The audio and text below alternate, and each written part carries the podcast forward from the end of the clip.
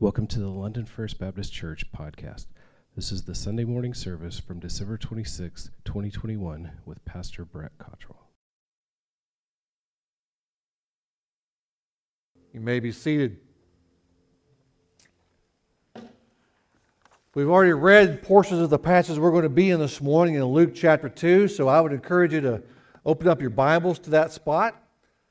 Luke chapter 2. This, of course, is the morning after Christmas, and we have been celebrating and opening gifts and spending time with family and eating lots of food and all those types of things.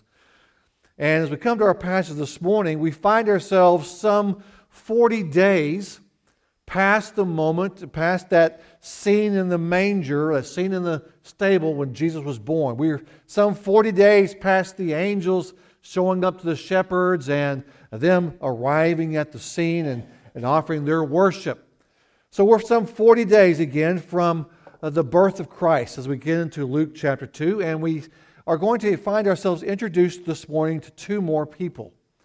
Now, we all know, we perhaps are familiar with the story about how the angel showed up to the shepherds, and the shepherds were, in many ways, the very first witnesses of the birth of Christ. They're the very first witnesses, other than Mary and Joseph, to the glory that is the birth of our Savior.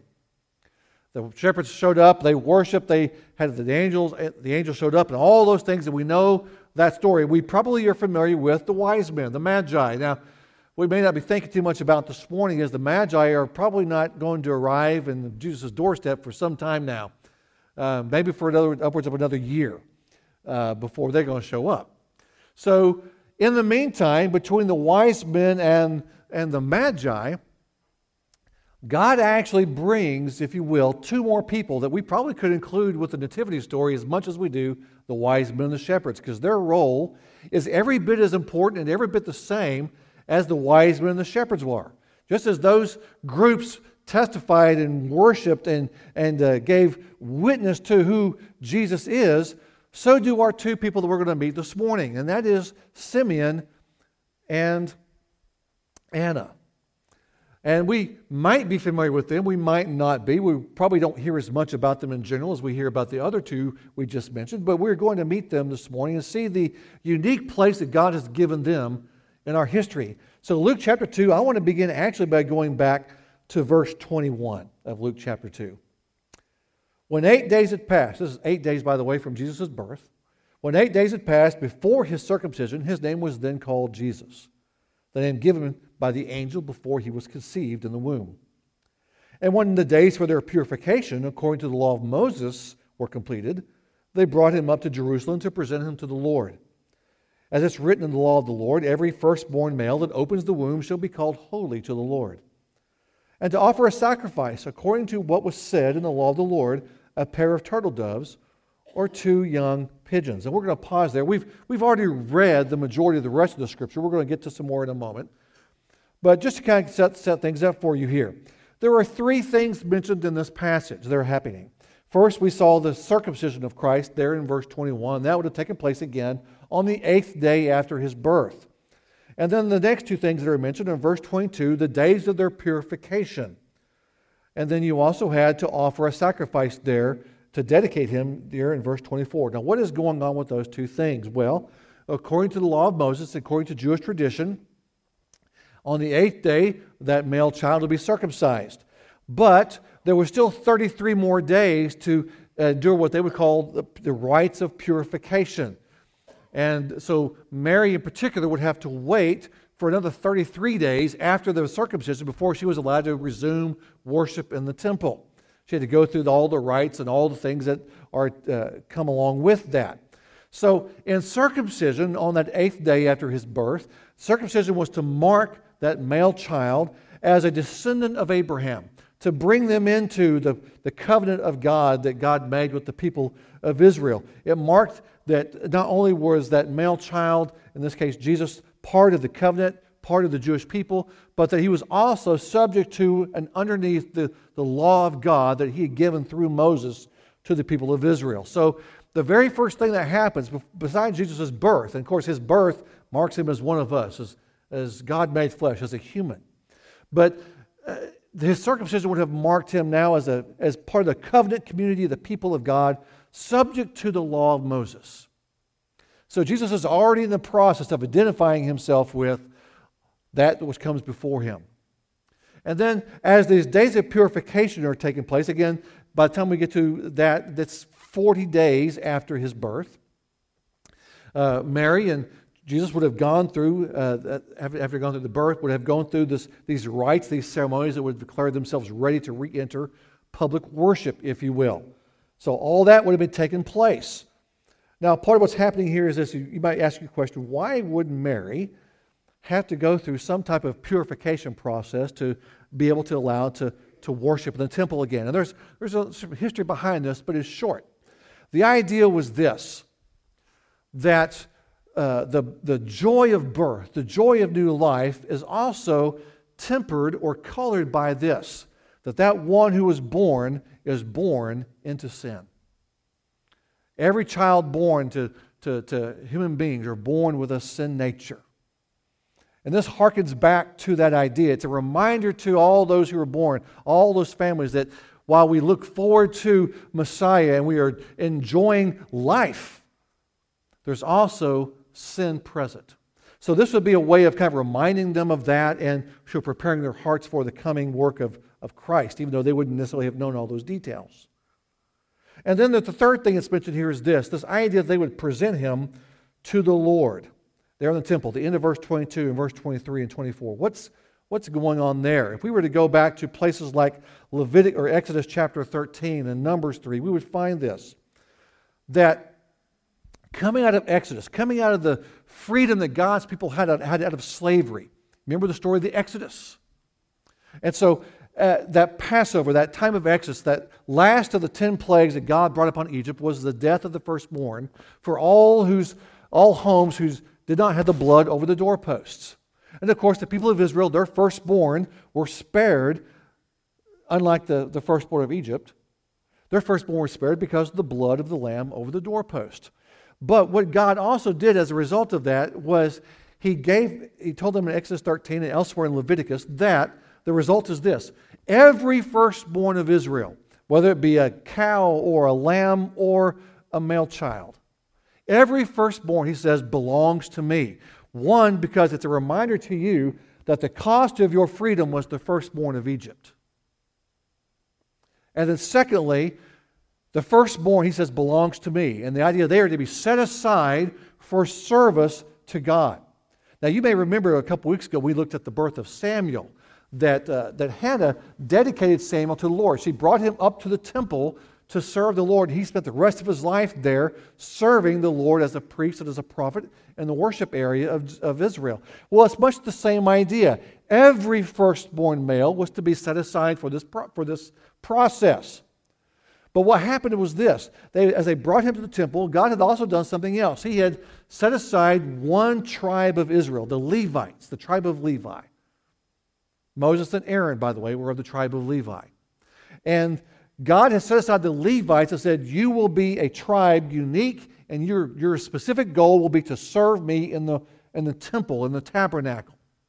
And so the idea is this okay, we have the tribe of Israel, we have the, oh, we have the tribe of Levi, but we also have the firstborn. So what happens? Well, you come up with your firstborn if you're from the tribe of Judah or the tribe of Simeon or, or wherever. You bring your firstborn son to the temple, you, you set him aside, you dedicate him to the Lord for the Lord's service, and then he is redeemed.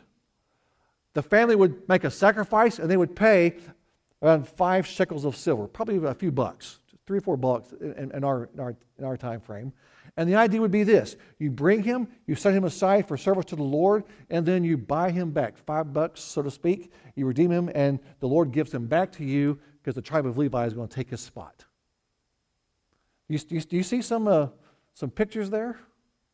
So when they, when they bring Jesus here on day 40, what they're doing is completing Mary's purification to allow her to re enter the temple.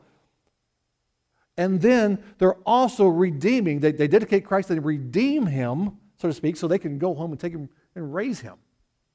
The Redeemer redeemed, so to speak. Not because he was sinful, but you, you get the picture that's being sent there. So, this is what's happening. When they bring him to the temple, 40 days after his birth, all this stuff is wrapped up. Even then, we're seeing pictures of what he's going to ultimately be and what he's going to ultimately do. So they bring him to the temple, and while they're there, a guy shows up. Now, verse 25, we saw there's a man in Jerusalem whose name was Simeon. He's righteous and devout, looking for the consolation you may have the restoration of Israel, and the Holy Spirit was upon him. Now, as we look at Simeon, I want us to note a couple things. It might be our assumption, it would have been mine, that Simeon was at the temple, he probably was a priest. However, does the scripture ever say he was a priest? No. In fact, it just says there's a guy named Simeon. Now, you know, in Luke chapter 1, we had an angel show up to Zacharias, John the Baptist's father, and it made sure and told us that he was a priest. I think it's highly likely that Simeon is not a priest. He's just a guy. Simeon is a man who is devout. He is righteous. He's a man clearly upon the Holy, upon whom the Holy Spirit has fallen and is, and is evident in his, in his life. Simeon's a guy, an older gentleman, no, light, no, no doubt, but he is, he's just a guy that God's working through. The shepherds have already been there, and now Simeon shows up. And Simeon shows up looking for, spending his life looking for the consolation of Israel. By the way, those two words, devout and righteous, they have slightly different ideas behind them. The idea of being devout has this idea that he has devoted himself to the love and the service of God. Righteousness, there in this particular context, has the idea of living out that devotion to God by how he treats those around him. So, this is a guy who were. Uh, everyone around him would have recognized him as not only devoted to and loving the Lord, but that his love of the Lord impacts how he lives with other people. By the way, that's a pretty good place to start 2022, isn't it? To not only be devoted to the Lord, to love the Lord with all your heart, soul, and strength, but it leads to the, that second commandment to love your neighbor as yourself. This is who Simeon is. If we as believers, by the way, can get this for 2022 to be devoted to the Lord and then have that impact our language and how we treat others, that's a pretty good place to start. This is who Simeon is. He's devout and he's righteous. He has that reputation. He's not a priest, he's simply a man devoted to the Lord, called by God to do something to give witness to the Messiah. He shows up as Mary and Joseph are keeping the law and the rituals as they know them. And he was looking for what is called the consolation of Israel. You may have the word comfort, you may have the word restoration. This is a phrase that is geared towards looking for the Messiah.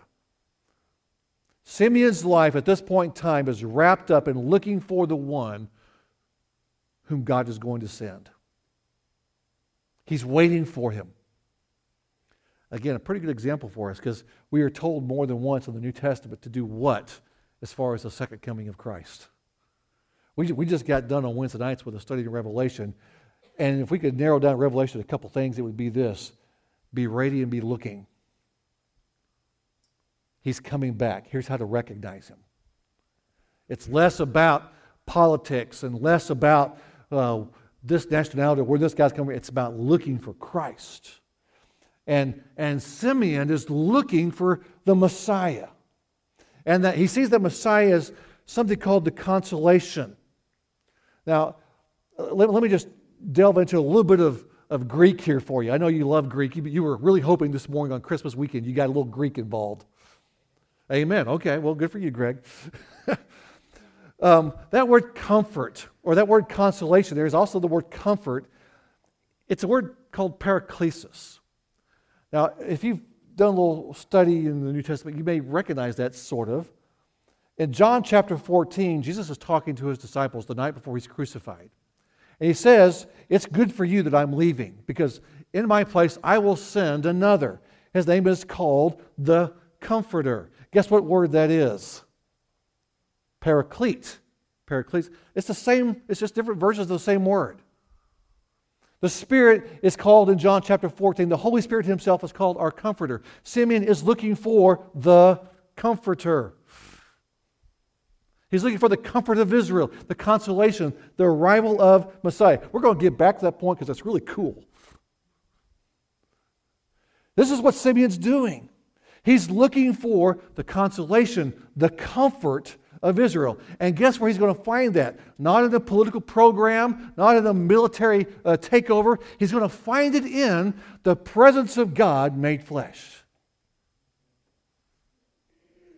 He's going to find it in God with us.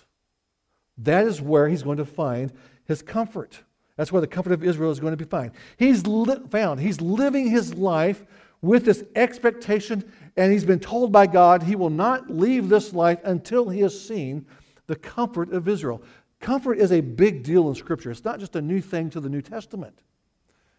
In fact, if you go to the Old Testament, places like Lamentations, in Lamentations chapter 1, uh, Jeremiah the prophet writes this, and he's mourning, if you will. He's sad about the loss of Jerusalem to conflict, to warfare, to Babylon. And he says this She, that Jerusalem, weeps bitterly in the night, and her tears are on her cheeks, for she has no one to comfort her. In other words, it feels to them as if God's presence is no longer there. He continues in Lamentations chapter 1. He says this these, For these things I weep, Jeremiah says. I, my eyes run with water because far from me is a comforter, one who would restore my soul. In the Old Testament, Jeremiah is lamenting not just what happened to Jerusalem, he's lamenting and weeping because there's no comfort. There's no, the, the Lord is not providing what it is that they think they need, what, what it is they believe they need. God's presence was the comfort of Israel. And we may ask the question sometimes, even in today. We all know what it is to have gone through difficulty. You know, 2020, 2021 were years that had some unique challenges and some unique, that presented unique struggles and unique pain for many people. But the reality is, you don't have to live through COVID or all the things that took place the last couple years to know that there's lots of things that hurt. There's lots of things that cause pain. You know, one of the things that's difficult sometimes is we know people who have gone through difficult, hurtful, painful, suffering type of things. Maybe even the last few years, the last few months, or even the last few days. And sometimes we find ourselves thinking to ourselves, I don't know what to say. I don't know what to do to help. You know, the reality is, just because I'm a pastor does not mean I can walk into a room and make everybody feel better. I, would love that gift. I, I, think most of us would. Uh, would. Would you just love the ability to walk into a room and say the magic words and everyone just be better? I, I don't have that. But what we do have is the presence of the Comforter the presence of Messiah. Now, you and I, we may not have magic words or even the ability to fix any and every circumstance people may find themselves in or we may find ourselves in, but what we do have is the ability to be there. The truth is, the comfort that Simeon is looking for, this comfort that he's talking about, is really the comfort of presence. It is God with us. It is the, the, the restoration of Israel he's looking for is the presence of God. The Old Testament is full of, ep- of episodes when Israel had rebelled or turned away from God, and what they wanted was God's presence. So, the comfort that Simeon is looking for is the presence of God. Again, so many times what you and I can do as a church, what we, you and I can do as people and as believers, is not so much about the magic words or something we can do to fix a problem that someone might be going. It's sometimes it's just being there. You know, you and I have the ability, through the presence of the Spirit, as followers of Christ, to simply in our presence comfort. Sometimes just sitting in a room. Sometimes just being there is enough to be the, the comfort of presence. By the way, let me add another layer to that. As a church, as followers of Christ, who have been placed into the lives of people, maybe people from work or people with common interests, people that you just kind of know throughout the course of life. maybe some of whom are dealing with loneliness or, or suffering or, or pain. We can be witnesses to the comfort of God by simply being there. To be engaged with those around us. As a church, as believers, it is not our calling to isolate ourselves from the world, to look at the world around us and look at all the troubles out there and say, Well, I'm glad I'm not part of that. I'm glad I don't have to deal with that. But to be in the middle of it. I'm going to I'm gonna brag on some family a little bit here. I've, I've got, uh, uh, this weekend, we got to spend time with our family, and I got to uh, have a conversation yesterday with my niece and my nephew. I've got a niece and a nephew, both who are entering the medical field. And we got to talk through, uh, uh, one is uh, just a, a, couple years into college, one is actually, she, she's actually in medical school right now. And they've talked about some of the challenges that they've already begun to deal with about how to carry out that profession with what they believe or what, what the, the, the biblical mandate, the biblical ethic, and all the challenges that are facing that. And they're, they're working through what it means to be the presence of God, the comfort of God to those whom they're going to be dealing with in the future. That's a fantastic conversation to have. Perhaps most of us in this room this morning are not going to be reacting or talking to people as a doctor or as a nurse, but we are going to be dealing with people who are hurting, and we can do so not as those who have all the answers or some magic fix, but as simply as those who have the presence of the Comforter with them. And we can be that not by isolating ourselves from the world and not dealing with the problems, but by being right there in the middle of the world with people and all that's going on. So, whatever your job this morning, whatever your role in life, retired, working, teacher in a plant, working at Walmart, whatever it might be, God's placed you somewhere so you can be His presence. Know, a few years ago, we, we, we talked about something like this. We, uh, you know, it seemed like over the last several years, there's been a number of school shootings. And it seems like every time that happens, it's, it, it horrifies us as it should. It's tragic. It breaks our hearts as it should. And uh, I remember four or five years ago, one of the, one of the worst ones we'd seen. And, and I'm sorry, but a lot of sarcastic Christians are saying, well, this is what you get when you take God out of schools. Let me tell you something. If we have believers in schools, then God is not absent from our schools. You are there. We are there. We are the presence of God. And our solution is not to be sarcastic, but to be instruments of peace and comfort in the middle of those things. We have that opportunity in front of us this next year. This is what Simeon is looking for. David longed for it. Psalm 13, David asks this question How long, Lord, will you forget me forever? You know what David's feeling? He's feeling abandoned. He says, How long will you hide your face from me? He's missing what he thinks is the presence of God. He thinks God's presence has left him.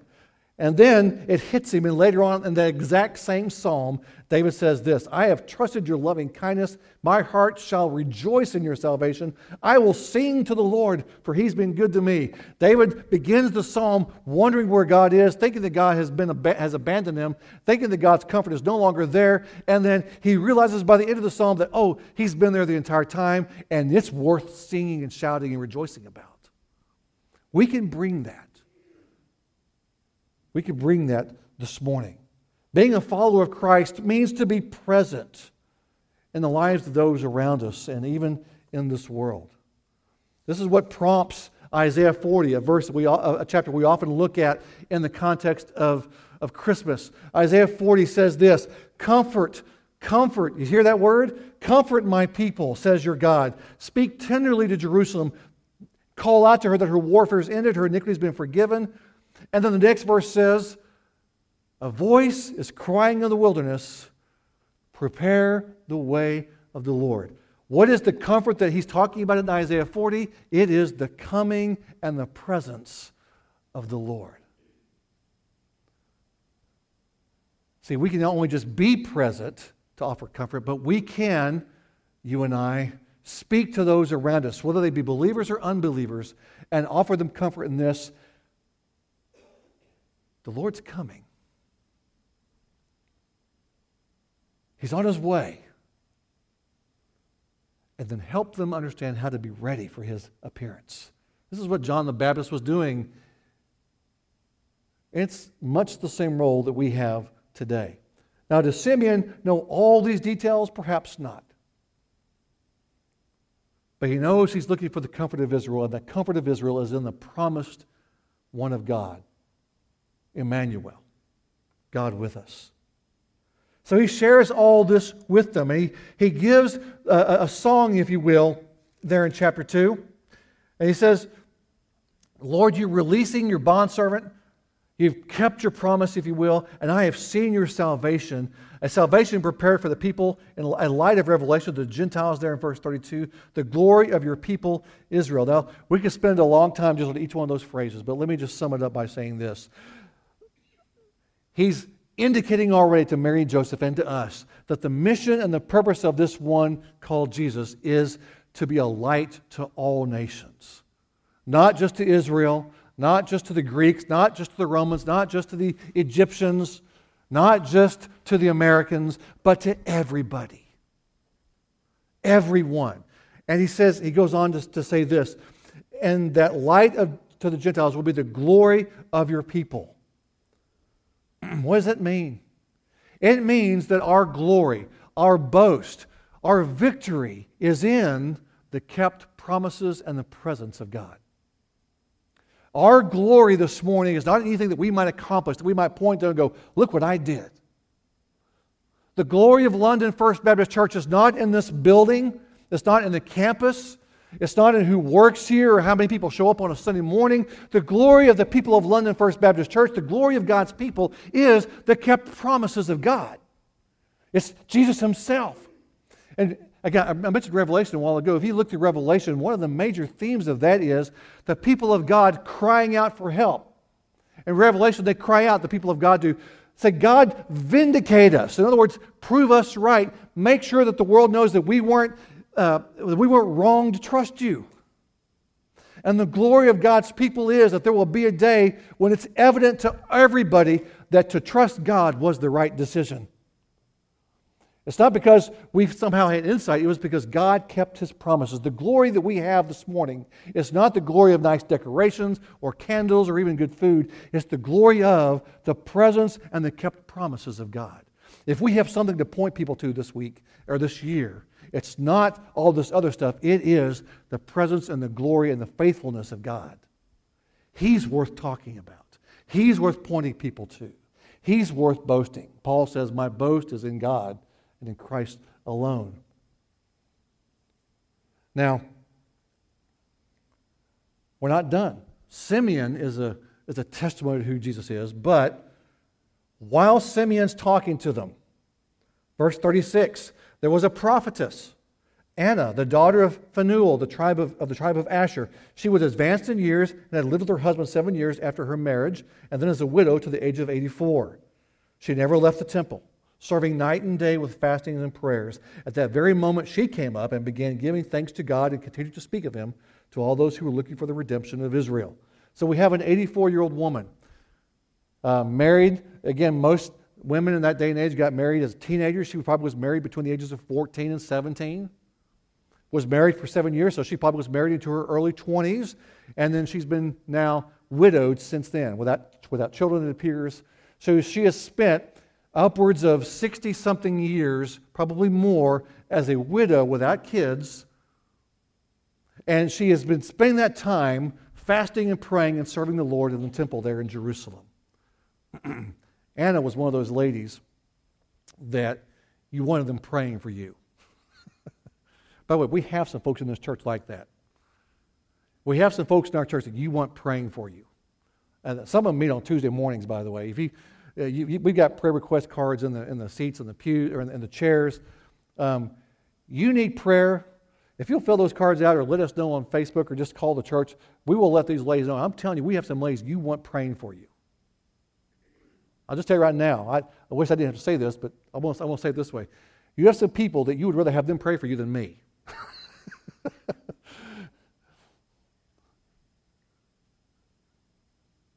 they pray. Anna is one of those people. She fasts, she prays, and while Simeon is talking to Mary and Joseph, Anna walks up on this thing and she recognizes what's happening and she begins telling everybody. Now, on the one hand, we know that in that day and age, regardless of Anna's spiritual walk, the, the plight of women was such they just weren't listened to that much. That, that's just the reality. And that culture, the testimony of women was, was, was not regarded much. But by the way, neither were shepherds. And who does God have set up here in Jerusalem to make sure everyone knows who this baby is? It's, it's a woman, a godly woman, a praying woman. And she recognizes through what Simeon's going on, she recognizes the conversation, she recognizes who Christ is, and she begins giving thanks to God and continues to speak of the Messiah, of Jesus, of that child to everyone who is looking. God's using her as a witness, as a testimony to who Christ is. Now, some of this is going on here is this. Let me, let me say this.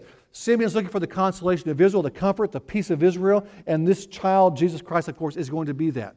It doesn't mean that Mary and Joseph's life, and by the way, the peace of God does not mean, the comfort of God does not mean that our lives are going to be always easy.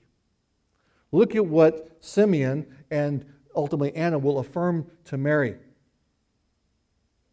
Verse 34, Simeon says, This child's appointed for the fall and rise of many in Israel and for a sign to be opposed. And a sword will pierce your own soul. I've talked about comfort. And we, we recognize that Jesus pointed, we, we, we recognize the position of Christ. And we recognize, okay, the fall and rise of many. There are some who will believe, and some who will be lifted up, and some who will uh, reject and be torn down.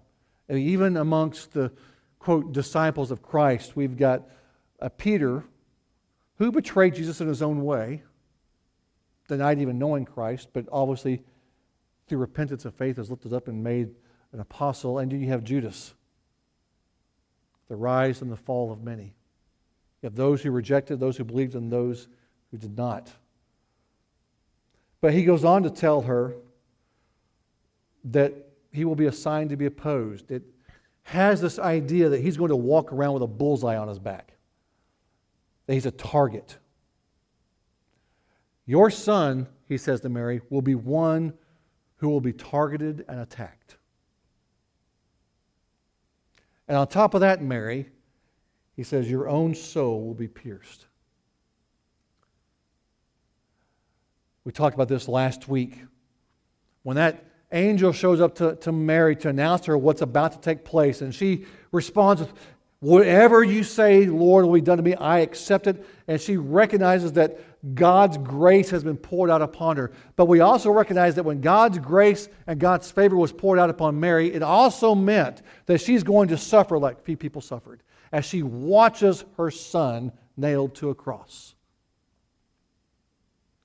And even here in chapter 2, Simeon says, Your soul, Mary, will be pierced. Yes, your son will be this. Your son's going to be all this. Your son is the comfort, the consolation, the peace of Israel. But also, Mary, he may be that. But for you, it may, it's going to mean this your soul will be pierced.